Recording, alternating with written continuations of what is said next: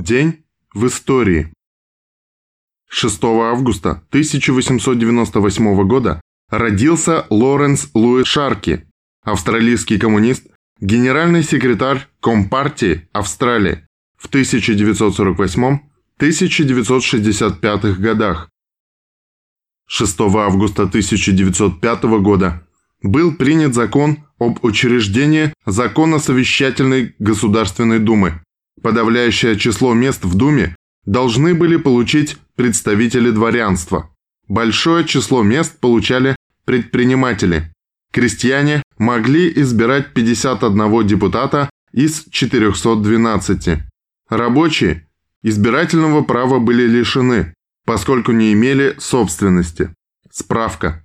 Общая численность промышленного пролетариата в России 1917 года – 2,5 миллиона, крестьян свыше 120 миллионов.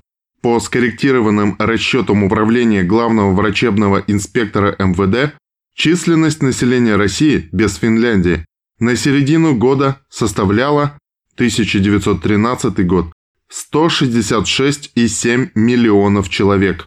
Пролетариям нечего терять, кроме своих цепей. Приобретут же они весь мир. Из манифеста Коммунистической партии 1848 год.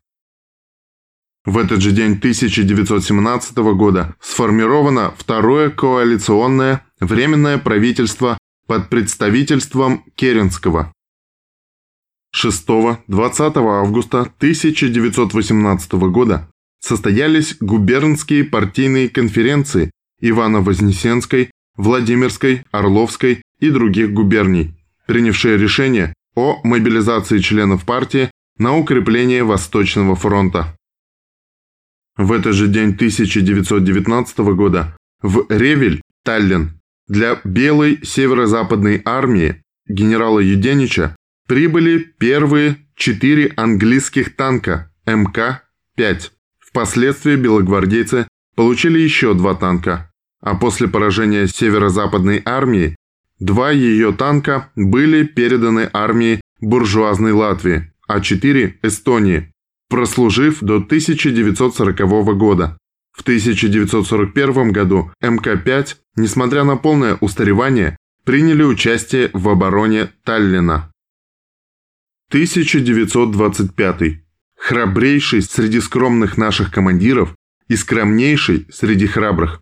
6 августа 1925 года погиб Григорий Иванович Котовский, организатор вооруженных выступлений молдавских крестьян в 1905 и 1915 годах, участник установления советской власти в Молдавии, в гражданскую войну командир кавалерийской бригады и дивизии, с 1922 года корпуса.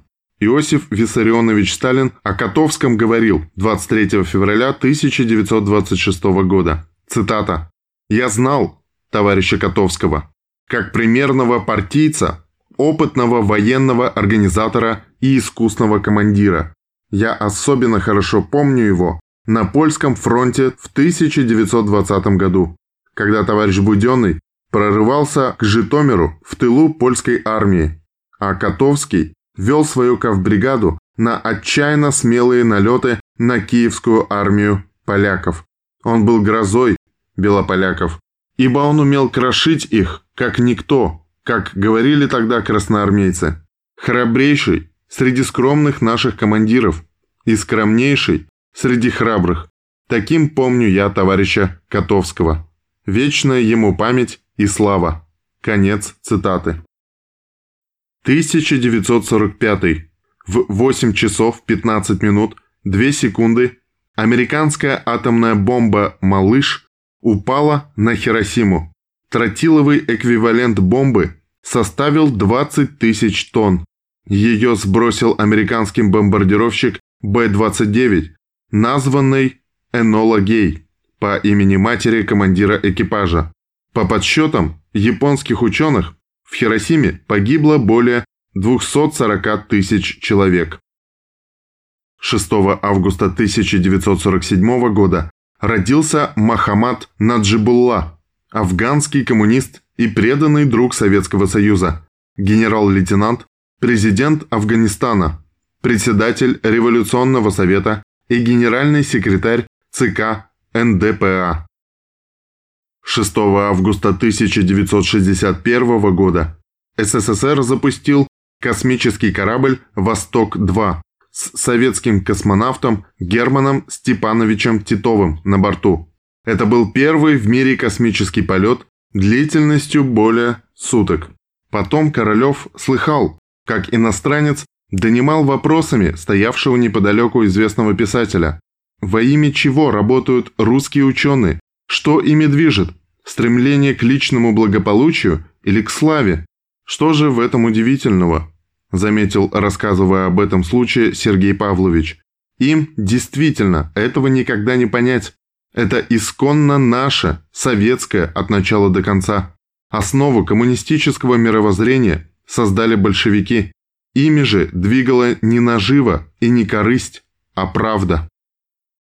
6 августа 1991 года в 21 час 7 минут была проведена залповая стрельба полным боекомплектом ракет РСМ-54 с подводной лодки проекта 667 БДРМ. Операция получила шифр «Бегемот». Первый и единственный залп полным боекомплектом 16 жидкотопливными ракетами РСМ-54 выполнил ракетный подводный крейсер стратегического назначения «Новомосковск». Испытания проводились с целью проверки поведения крейсера после того, как он в течение 90 секунд освободится почти от 645 тонн реактивного груза, замещенного забортной водой. И крейсер повел себя на 5 с плюсом, и все массово-габаритные муляжи боевых блоков успешно поразили условные цели. Эта стрельба стала мировым военно-техническим рекордом советских подводников. Американские подводники с борта лодки «Огайо» осмелились выпустить только 4 ракеты «Трайдент-2» общим весом чуть больше 236 тонн. До начала августовских событий в Москве и последовавшего после них развала СССР оставалось 12 дней. Сегодня в военно-морском флоте России старт двух ракет уже считается залпом. До сих пор никто в мире не смог повторить стрельбу полным боекомплектом.